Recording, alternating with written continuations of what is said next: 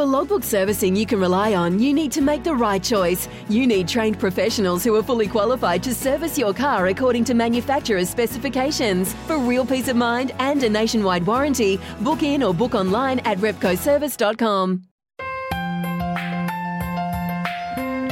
Welcome to Inspiring Stories for Bowra and O'Dea. Don't miss out on the little moments because the little things are everything. Hello, my name is Tim McMillan. Welcome to another episode of Inspiring Stories brought to you by Bowra and O'Dea. Don't miss out on the little moments because the little things are everything. Uh, my guest in this final episode for 2021 hails from Tucson, Arizona. Uh, a kid who grew up uh, loving his sports but really found his feet on the basketball court. Uh, he arrived in Perth uh, a few years ago now. Uh, I won't say a, a virtual unknown, but perhaps not expecting a long stint here in Perth, but he's gone on to become, uh, well, I don't think there's any can be any argument. The best recruit that the Perth Wildcats have ever made. We have just about run out of superlatives uh, to describe his performances on the court since he arrived back in 2017. He is a three-time NBL champion, uh, a three-time NBL MVP, twice a grand final MVP, and the list goes on and on. So it's with great pleasure I say hello and welcome to the one and only Bryce Cotton. Hello, Bryce. How are you doing? Thanks for having me. It's an absolute pleasure. Um, let's start off with what's going on in your world at the moment. How are you? I know you, you, had a pretty significant injury at the end of last season, which we can maybe go into detail in just a moment. But how are you travelling at the moment? Yeah, traveling pretty good. Obviously, the season's back around, uh, hitting the ground running, being pretty busy with that. So I'm excited, and above everything else, I'm just happy I'm out there on the floor playing again. And yep. um, yeah, just feel like uh, I'm getting back to myself. So I'm super happy. How hard was it to get over that shocking injury that you had? I mean, it, it seemed to. I, I, suppose you're used to, um, you know, classic kind of bone fractures or muscle strains, um, you know, when you're playing a sport like basketball. But a hematoma, a really nasty hematoma that you had. How did you cope with that? What's the recovery like from that? Um, yeah, it was very different. You know, I kept hearing from the doctors my injury was such a freak accident, like yeah. a one in a million type thing, and how it happened. But um, I guess going into the surgery, yeah, that's what I kept hearing. You know, it's just a bad hematoma. We got to get the blood out. But once I uh, came to after the surgery, they told me like, yeah, it was a little bit messier of a surgery than we thought because there was more going on. So um, yep. it was a shock, but at the same token, because it had already happened, I just tried to put in my mind, just got to worry about getting better and can't cry over spilled milk. That's one way to look at it. Just remind us how it happened again. I mean, I, I get a bunch of corkies uh, every game, uh, but that game in particular, I got about three of them, and uh, two of them were in like the same exact spot. But yeah, I didn't really view it as anything out of the ordinary. Uh, we ended up playing, I think, 36 hours after that game, and I was in a little bit of pain. I was able to play through that. And the next day, when we were getting ready to take off to Adelaide, I was staying home that day because uh, we had like three games in five days or something crazy like that. Mm. And as I'm watching TV, I just feel a twinge in my thigh, and it f- had the sensations of a cramp, and I just couldn't really move it. And after about 30 minutes went by, I was like, wow, this is a really long cramp. Never had one this long. And after a while, I called the trainer and he had me take a picture of my thigh, and it was like double the size of my other leg. So yeah. he was like, Yeah, you need to go to the hospital. and then lo and behold, that's when everything started to unfold. Yeah. Uh, and, and so, what did the doctors tell you after the surgery? That's obviously filled you in on just how bad it was. Yeah, they said it was messier than they expected it to be. It was it was more than just the hematoma. Um, there was a couple like maybe a minor tear as well mm-hmm. in one of the parts of the quad. They said a bunch of fancy words, so a lot of stuff got lost in translation. Stuff, yeah. But yeah, the moral of the story was yeah, the hem- They said if it was only the hematoma I was dealing with, I would have recovered a lot quicker. But I just had some other stuff going mm. on. But luckily, they got to it in time. What was it like preparing for a new season? Obviously, recovering from that, but also you know, COVID lurking in the background, um, the prospect of just total upheaval in fixtures again. Is it hard to get yourself mentally right for a new season when you've got both of those things on your mind? Uh, I mean, every season and every year it brings new challenges, so you're kind of used to that. But uh, it was definitely different. COVID was probably the last thing on my mind because you kind of just accepted like this is the new norm for however long. But you know, considering we had a new team, new coach, new management, new everything, uh, and then I'm rehabbing, trying to get back right. Uh, that was just my biggest focus, just making mm. sure like when we're going into this new direction, at least I want to make sure I can do everything I can to get back to being myself. Yep. So, um, yeah, I'm not really falling behind. Mm. I mentioned some of the awards and accolades that have been thrown your way over the last few years. Do they weigh on you at all? Obviously, people have massive expectations of what you're going to do on the court. Mm-hmm. Um, is that in any way a burden to you? Um, not, not in particular. Uh, sometimes it does, you know, get annoying I guess, from people hearing, oh, you're this and you're that. And, you know, they place you, I guess, on a certain pedestal and kind of forget you're human. But I always remind myself, um, this stage, I guess, that I'm at in my career is very brand new to me to where I'm a quote unquote household name out here in Australia. Mm. Never had that growing up. I was always an underdog, a guy mm. that flew under the radar and always had to prove people wrong. So, from that aspect, it has some adjustments that I make. And um, I guess, yeah, when I hear too many compliments or too much praise, I just remind myself, like, don't forget how you started and don't yeah. lose that underdog mentality. Where does that humility come from? Comes from my upbringing. Uh, raised by my mom, my grandma, my great grandmother in particular. So uh, they were very, uh, I guess, true Southern folk, especially my grandma, my great grandma, and they just rubbed off on me. Yeah, and me and my grand, we were thick as thieves. Uh, she was like a mother to me as well. So um, everything she taught and instilled in me, uh, I keep it. I mm. keep it with me to this day. Uh, tell us what life was like as a youngster. Some of your early memories growing up in, in Tucson. I mean, what sort of what sort of life did you guys lead? You mentioned you know living with your mum and your mm-hmm. and your grandmother, but you know what was life in Tucson like for you as a child? Yeah, uh, I think uh, it was it was a lot of a lot of fun. You know, in the neighborhood there was a lot of kids my age, so a lot of playing. We all loved sports. We played everything. You know, basketball, football whatever. Even baseball, I got into baseball because my older brother liked that. Mm-hmm. But um, we always made do with what we had, and uh, there was a lot of there was a lot of love in our family. It didn't have a big family, we were, but we were very tight knit. And um, I think those are one of the things that I cherish, just uh, how tight knit we were, and um, coming from such a small city that not a lot of people know. You kind of take pride in that. Yeah, what about getting out onto the basketball court? Do you have early memories of just spending hours and hours and hours just shooting hoops? Absolutely. So, uh, we used to always go over to my grand- great grandmother's house. We pretty much lived there. Um, and there was a park right across the street. And uh, I'd just be there every day, all day, sun mm. up to sundown. Mm till the lights went out and you know they'd have to yell from the alleyway like it's time to come home or you need to eat and so uh, that's that's pretty much what molded me and had me truly fall in love with the game. Because yeah. if there wasn't anybody at the park, I'm playing by myself all the time, practicing uh, game situations in my mind. And then when other people come, even if it's kids older than me, we play pickup at the park. So yeah, I usually get there by myself. Then I play when everybody's there, like pickup or whatever, 21, one on one and then when they leave, I'm still there until yeah. the lights go off. First there and last to leave. Yeah. Um, playing other kids from the neighbourhood, from school, just random games that might form. Everywhere. You know, just yeah. spontaneously on the day there. Absolutely, and yeah. it's yeah, it, it, was so fun, man. There was nothing like it, and. I remember I was speaking with uh, one of my teammates the other day. I was telling him I didn't really play in basketball gyms that much until mm. uh, like I was getting close to like high school. Other yeah, than that, right. like all my I guess growing as a player happened at playgrounds. yeah, I loved it playing in that hot sun. Yeah.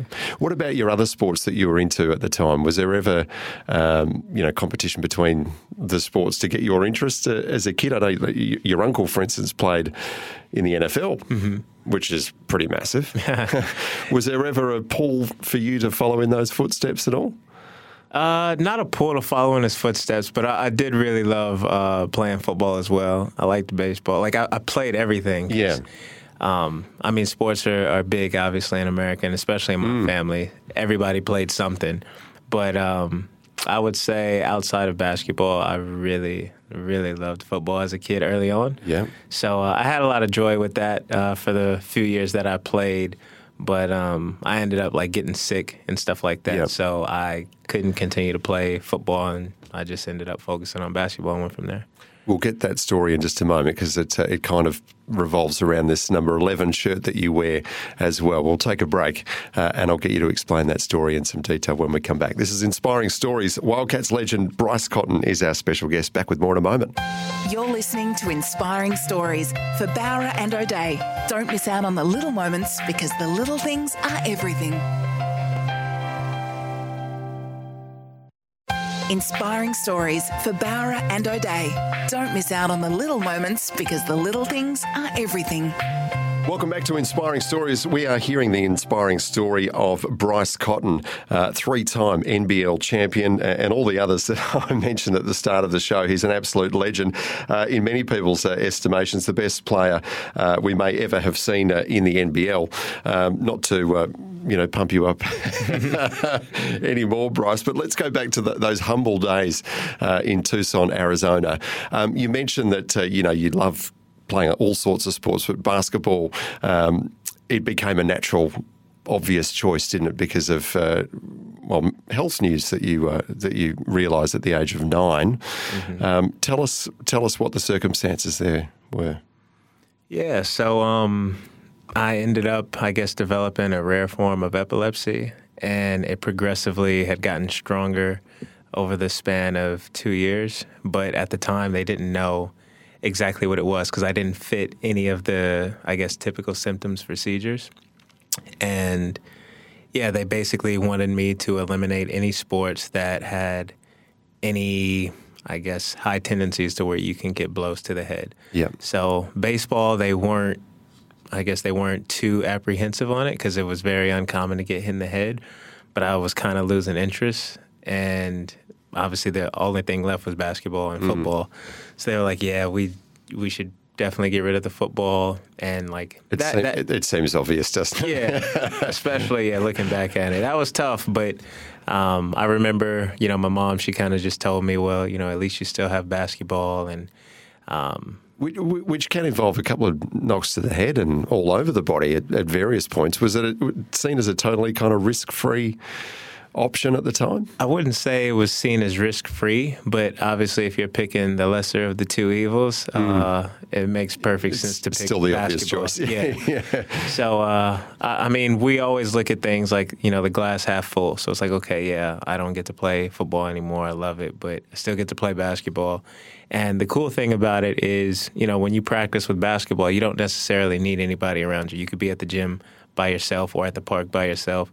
And uh, that's where my love with the game really just started to grow. And, you know, whatever emotions you have as a kid dealing with that, mm. feeling like um, all the other kids around you are lucky because they're not dealing with what you have to deal with health wise.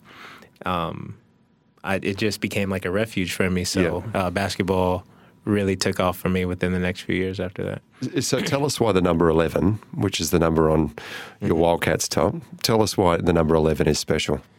So at the time when I was first, I guess, going to the hospital every few months or so or every couple weeks, they had told my mom to prepare for the funeral and I wouldn't make it past uh, sixth grade. And this is when they weren't sure what was wrong with me, but they felt it was very detrimental, I guess. Um, me passing away in theory at sixth grade would have meant I would have died at 11. So uh, every time I look at that number, uh, I just kind of count my blessings and I'm so grateful to be alive doing what I'm doing. And when I think at all the things that I've accomplished since, you know, from the age of 12 on, uh, I used to look at it as like, oh, I'm on borrowed time. Uh, I don't see it that way anymore, but uh, it's always a reminder of to never take anything for mm. granted and yeah, just go for everything you want, and whatever happens, happens. That's a lot to take on as a nine-year-old kid, too, isn't it? Were you part of those conversations? Did Did you know at the age of nine that doctors and and,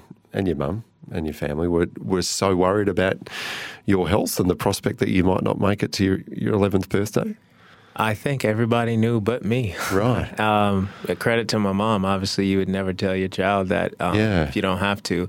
I found out when I was in high school um, by accident because a friend of the family, we were having a conversation and they had told me just so nonchalantly as if they thought I knew. Right. And then I had asked my mom, like, is this true? And yeah, she told me it was. And then after that, it just kind of changed my mentality because your mindset is everything, you mm. know. And let's say I did hear that at nine, maybe I wouldn't have been as positive. Um, maybe I would have been more frightened, and you know, whatever you tell your mind, you believe it. So if I think, okay, I'm not going to make it, maybe I wouldn't have. Mm. But uh, sometimes ignorance is bliss, and um, yeah, I just never took it for granted after that. And I'd always kind of worn 11 before, like whenever I had the chance, and it was always a lucky number. But then it really just took on a bigger and broader meaning to me since I had already liked it before. Yeah. Um, and then it's meant yeah, to be. Then it was just like, okay, this yeah. is my number. So through your through your teens, you know, before you even find this out, as I understand, and I've seen you speak about this um, previously, um, you were just absolutely committed. It was basketball, just and nothing else really, wasn't it? I mean, school proms, you know, parties with your your friends at the time. You were far less interested in that stuff if it in any way compromised your basketball, right? Absolutely. Um, I didn't go to one high school dance, not a uh, prom, not ball, uh, not a formal, nothing. Uh, I was actually at an AAU tournament when prom was happening as a senior because prom's a huge deal in the states. Prom right? is everything. I don't yeah. know what the equivalent is out here for us. well, Australia. We have our school balls, but I, I think so maybe the, something. The prom is something else. But prom, yeah, that's top notch. Yeah. Um, but I passed up on that because I didn't have any scholarships um, at the time, and I decided to go to a tournament instead. Yeah. And that's just yeah a brief example, I guess, of where my commitment and my drive was. Do you feel like you missed out on anything during those years? I mean, sure, I missed out on things, but it was worth it. Mm. Um, you know, I, I got everything that I had been working for. And anytime you have goals in mind, you're going to have to make sacrifices. And only you know the ones that you're willing to make. But um, I was willing to make every sacrifice possible. Mm. And even though I missed out, I don't have any regrets, if that yeah. makes sense. Your height, I mean, what are you, sort of nudging six foot? Yeah, um, we can say that. Yeah. on a good day. Right. Obviously, basketballers can go much, much taller than you. Was there ever, you know, when you're growing up, you're thinking, God, I hope I have, a, you know, a massive growth spurt, or, or people telling you, Bryce, you, are not going to be tall enough, mate, to play this game at the top level? Um, I heard that before, but it never bothered me because – growing up, we had this guy named Allen Iverson. Not sure yep. if you've heard of him. Yep. And uh, he was kind of all the hope I needed. You know, I knew he was a small guy, but he played with so much heart. Hmm. And um, I was always a person of I just needed to see one person do it. If one person do it, does it, then it's possible, and I can do it too. Yeah. So Iverson kind of ruled out all that doubt for me. Iverson yeah. Yeah. against Williams again.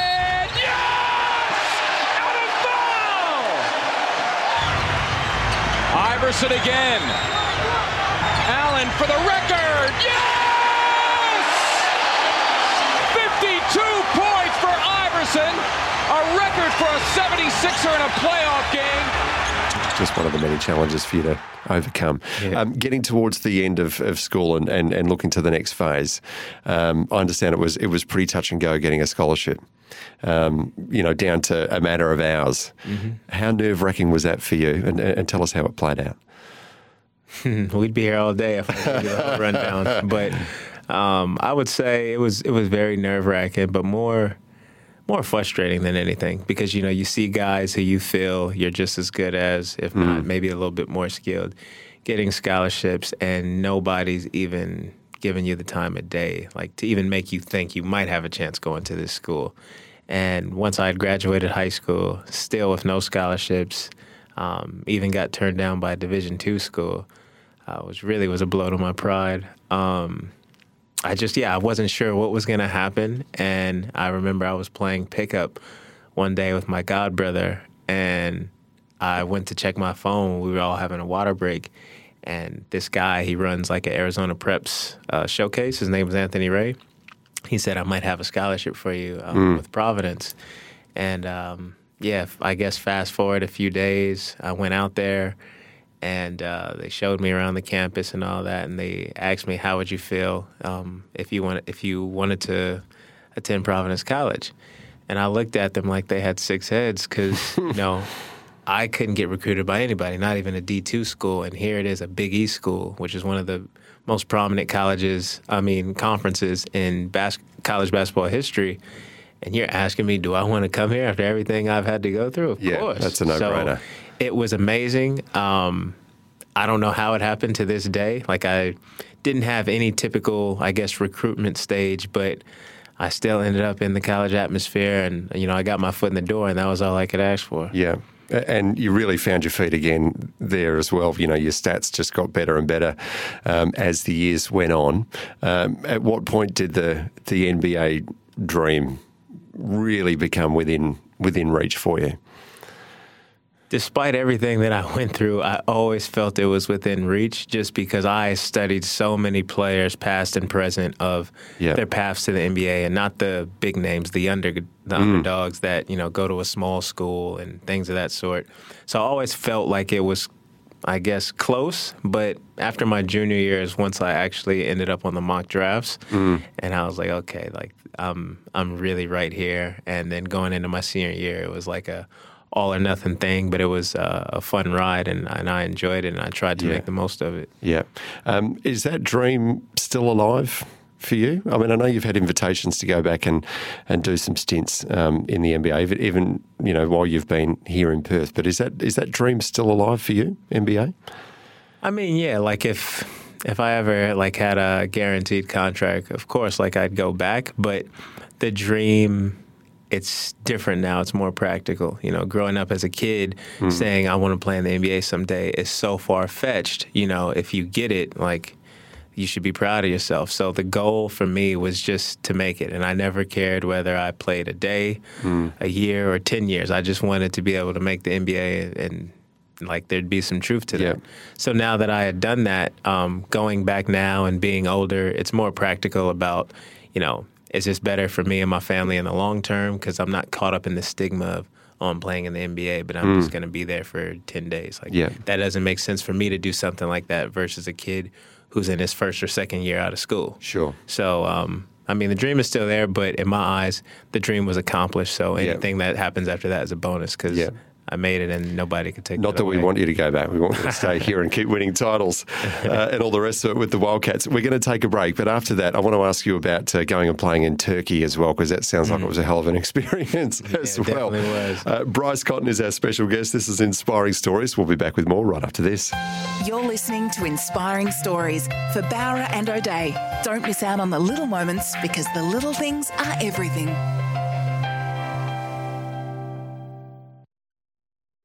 Inspiring stories for Bowra and O'Dea. Don't miss out on the little moments because the little things are everything.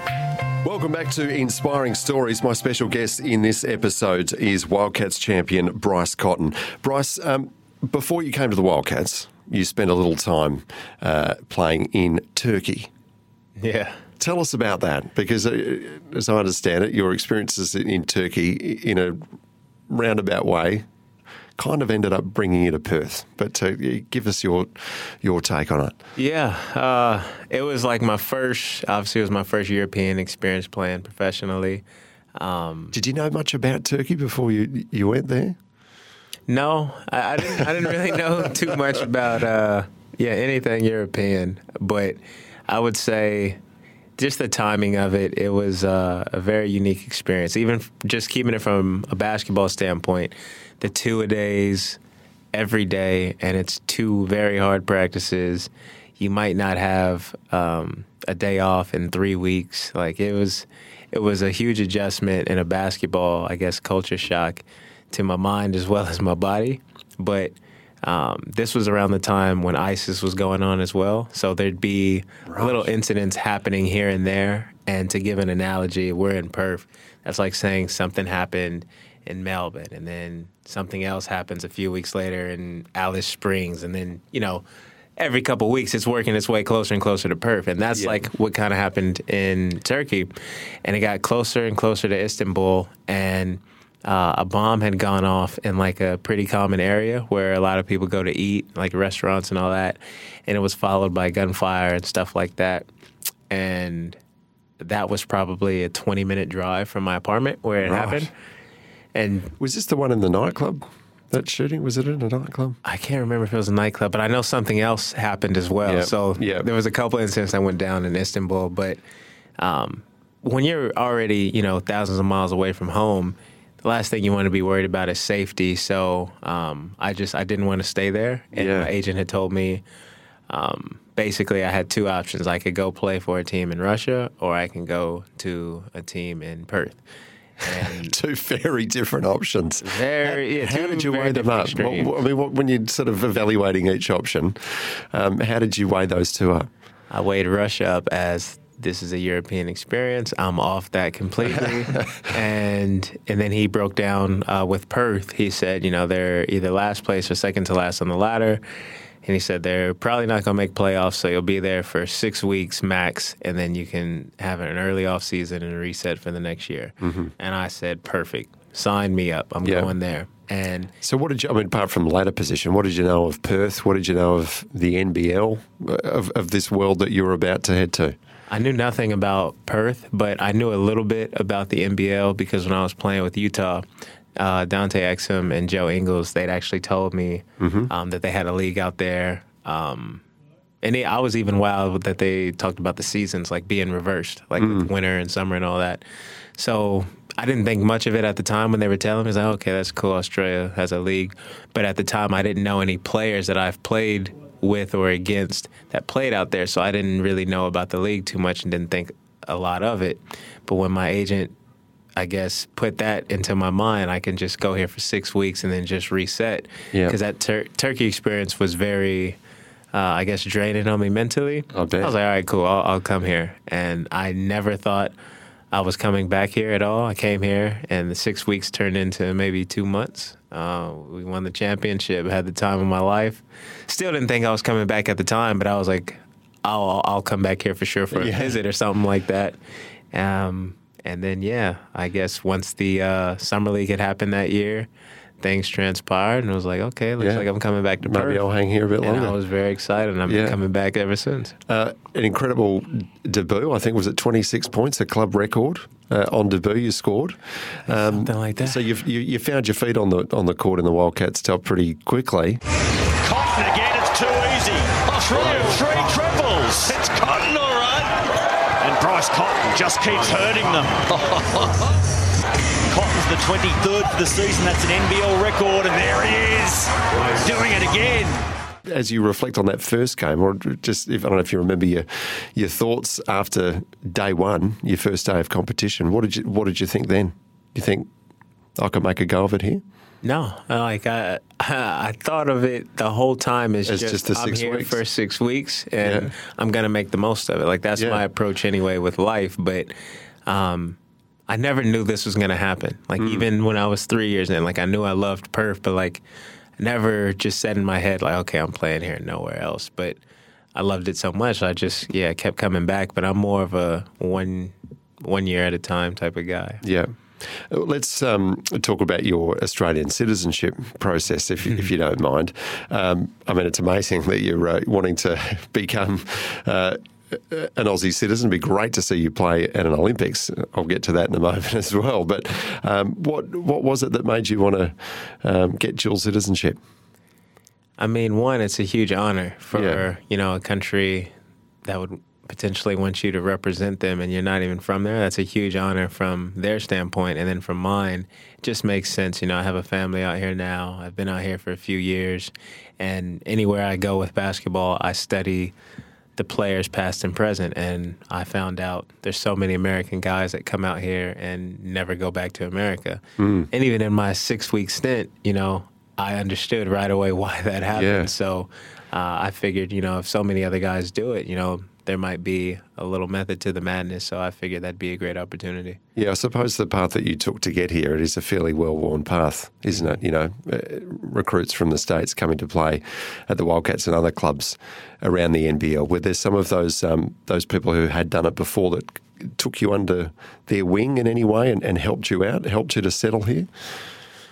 No, I wouldn't say any of the past That's a guys took me under the wing. But you know, I'm I'm more of a private guy anyway. So when Yeah. I say I study these guys, like I'm not necessarily talking to them. I probably Yeah. know more about them than they think. But um, I'm I'm a guy that likes to, I guess, look from afar. Just but, do your research on your own but, time. You know, but with uh, Ricky, I do have his number. I met him at the ball my Yeah. first year. Yeah. Um, and anytime, like if I have a question or something like that, and reach out, he hits me back right away. But I would say he's probably the only person I think I've talked to about anything. Um, in regards to coming from America and living out here, he's probably Yeah. the only one I've reached out to, and it's not often, but I know if I ever reach out to Ricky, I can count on him to me back. Yeah, yeah. So we have Turkey to thank, basically, your Turkey experience to thank for you 100%. being here. Um, 100%. when you had to make the call, all right, we're going to. You know, settle down, well, to some extent, settle down here in, in Perth and, and make a longer term go of it. Mm. Um, was it a pretty easy decision for you to make? Yeah, I'd say it was fairly easy. Um, Yeah. It just seemed like all the stars were kind of aligning. Yeah. And it just it made sense at the time, and it still makes sense now. So I'm I'm content with that decision. Yeah. How do you rate the years that you've been here since? uh, You know, uh, again, I don't want to keep going back and repeating it, but you've won the championship three times, uh, MVP three times, grand final MVP a couple of times. How do you rate your time here? Uh, are you are you still getting better and better? I mean, that's the goal. You always want to get better and better. Uh, I try not to rate it because I'm still playing. Um, but I think the more, I guess, the more, I guess, notoriety I've gotten, the more I've had to remind myself, like, don't forget that kid that you started out as, where nobody wanted you, nobody thought you was good enough. And so I never want to get a big head. And my grands used to tell me, you know, it's nobody's business what other people think of you, whether it's good or bad. So in this instance, you know, a lot of people talk very good about me, but um, for my own sanity, I have to block that out and keep my humble mentality. Yeah. Do you stay off social media or do you um, tune in to the commentary around you? I mean, as you said, most of it has been extremely positive. Yeah. You know, people are always sort of, you know, showering you with compliments and, and, and, and telling whoever that, you know, that you're the, the best player in the league. Do, do you try to steer away from that because it's a distraction? Yeah, um, I steer away from that. Like, I don't have Twitter or anything like that. But um, the first probably two, two or three years, uh, I was able to tune in because there was still, there were still remarks that would kind of, you know, get me going or add more fuel to the fire I already Yeah. had. But um, now I just feel like I don't even need to worry about that, whether they're saying good or bad. Like, I just got to keep my motor ticking from within. Yeah. Let your uh, moves on the court do the talking. Yeah, Yeah. exactly. All right, we'll get uh, into more of your uh, Wildcats adventures uh, and also uh, the Olympics that unfortunately didn't quite happen right after we take a break. This is Inspiring Stories. Bryce Cotton is our special guest. Back with more in a moment. You're listening to Inspiring Stories for Bowra and O'Dea. Don't miss out on the little moments because the little things are everything. Inspiring Stories for Bowra and O'Dea. Don't miss out on the little moments because the little things are everything. Welcome back to Inspiring Stories. Tim McMillan is my name. My special guest is Bryce Cotton. Um, Bryce, I've mentioned you uh, are in the process of attaining Australian citizenship. We would have loved to have had that signed and sealed in time for the Olympics. Um, what would it have meant to you to be able to pull on the Boomers singlet and go to Tokyo? Yeah, I mean, it would have been a huge honor. Uh, Yeah. Because again, taking it back to when I first came out here, I thought this was only going to be a six week, six Yeah. week stint, and to think that I could, you know, potentially represent this country, it's it's mind blowing still. But um, even though I missed out on that opportunity, um, you never know what the future holds. Yeah. Well, you, what, 28? 29, turned 29 in August, yeah. 29. So, you know, you'll still be there. I mean, at least the break isn't so long between Tokyo and the next one. So, hopefully. Exactly. You never know. Ho- hopefully I have the citizenship by the then, who bureaucrats in? Canberra will be able to find a way to, you know, get through the paperwork and, and get it done. Yeah, Yeah. that would that would be good. It'd be a true honor. Again, like I said, out of all the different things that I've been fortunate to accomplish basketball wise, you know, Hmm. adding you know Olympian on the resume, that might be probably top of the list. Icing on the cake. Mm-hmm. Do you still love the game in the same way that you did, you know, as a little kid just going out to that court across the road from uh, your grandmother's house? Do you still love basketball in the same way? Does it still give you that same kind of childlike buzz to, you know, to nail a a, a long range bomb or you know just pull off a move? Does it does it still give you that same thrill? Uh, yeah, yeah. It's like yes and no. Like the game kind of changes the older you get. You know, you realize the I guess basketball is such a business, especially once you get to college. That's your first kind of sneak peek of how sports can change, and then playing professionally. I still love it, of course, but it's it's a different type of love. But um, it's not in a bad way, if that makes sense. But Yeah. I'm still still in love with the game, and I felt like if I ever just kind of burnt out, then I would just stop playing. Yeah. But, uh, I don't have those feelings at all. Do you ever wonder, you know, if that college scholarship hadn't have come through, you know, just in the nick of time, and, and for whatever reason your kind of basketball ambition had to collapse, what would you have done? I don't know. Dunno. I, I honestly don't know because I wouldn't have. There was no plan B. No, there was no plan B. Um, and I kind of pride myself on that. But I wouldn't have been able to afford college either. So Yeah. I, I really have no idea what I would have done. So Yeah. that's also why I stay humble and I try to make this ride last as long as possible because I know how blessed and fortunate I was to get that lucky break. Mm. So um, I got to make it go for as long as I can. We know that the borders are coming down now in, in February, the 5th of February for, for WA. Um, you haven't been able to see members of your own family now for, for some time. Um, are you able to take advantage of that? Are you going over to the States and seeing your family or, or any of them coming here? Yeah, I sure hope so. Um, I, I hope it's going to be a combination of both, of maybe getting at least one or two family members out here, maybe before the season actually ends. And then obviously, when our season is done, um, I'm probably going to have to bite the bullet and head out there finally because it'll be three years by the time this season's done. So it's long overdue, and that's the longest I've gone without seeing my family in my life. What does your mum think of you plying your trade all the way over on the other side of the world in Perth? Um, I mean, she she supports it. She loves it. And when she came out here for the first time uh, a couple years ago, she was so blown away by just, I guess, the admiration I have out here, and it was a good peace of mind for her to know, like, okay, her son's on the other side of the world, but he's doing okay. He's fine. And, Yeah. Um, yeah. So I'm I'm glad she was able to see that because I know what she thought of Australia versus what she experienced was two different things. Yeah. In the same way, what I thought of Australia versus when I got here was two different things. Yeah. In what way? Uh, obviously, you form a picture in your mind, Mm-hmm. you know, from searching online or hearing other people talk about it. Uh, how was it different, though? What were the sort of the, the the stark differences that you observed when you got here? As ignorant as it sounds, if you've seen Kangaroo Jack, that's my idea of Australia. Proper research you've done. yeah, exactly. But once I got here, I was like, "Oh, this is just like America." And I, I kept telling my mom that I was like, "I don't know what you think about it, but I was like, trust me, it's just like America. When you come out here, you'll love it." And she was listening to me, but she wasn't hearing me. But once she came out here, she finally realized. Yeah. Um, I know you're a proud dad. Mm-hmm. Um, what else occupies your time outside of basketball? That's it, honestly. Just a family guy and hoops. That's about it. It's all my life consists of. so, Keeping, keeping it simple. Keep it simple. I enjoy it though. You know, um, having a family that was a nice addition because before that it was just hoops, hoops, hoops. So now it's hoops, hoops, hoops. Family. Yeah. So I can't complain about that. You've got a clothing label as well, though, on the go? Um, I mean, not really. So it's, it's so funny, like when people ask about that during the quarantine times, Yeah. uh, as I call it, when COVID first happened. Uh, I just kind of wanted to do something different because I used to love working out in college with shirts that had slogans and stuff like that that resonated with me about hard work or something like that.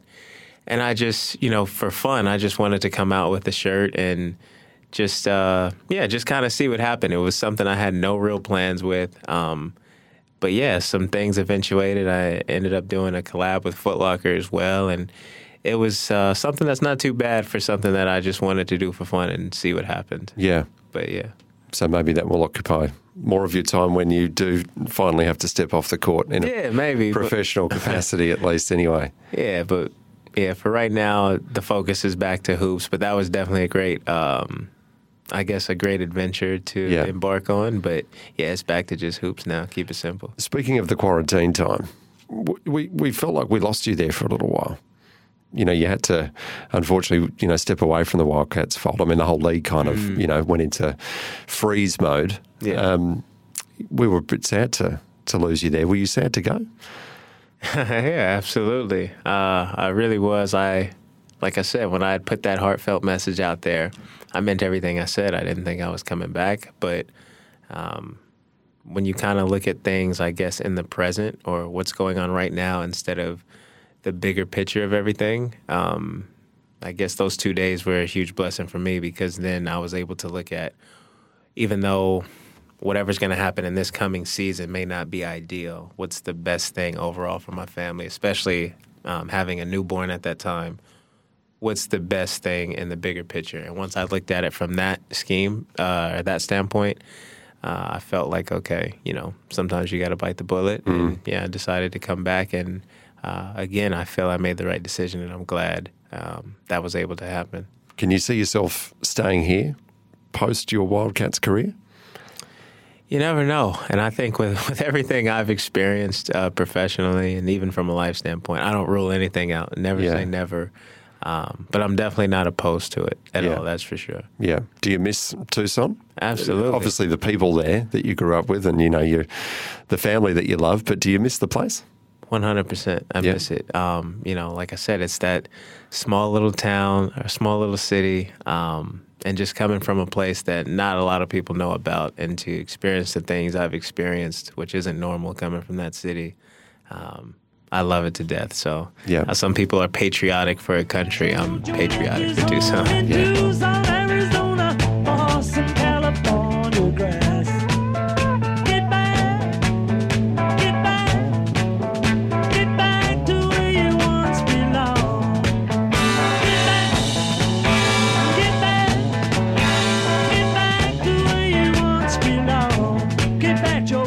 for you to achieve then in your, your basketball career?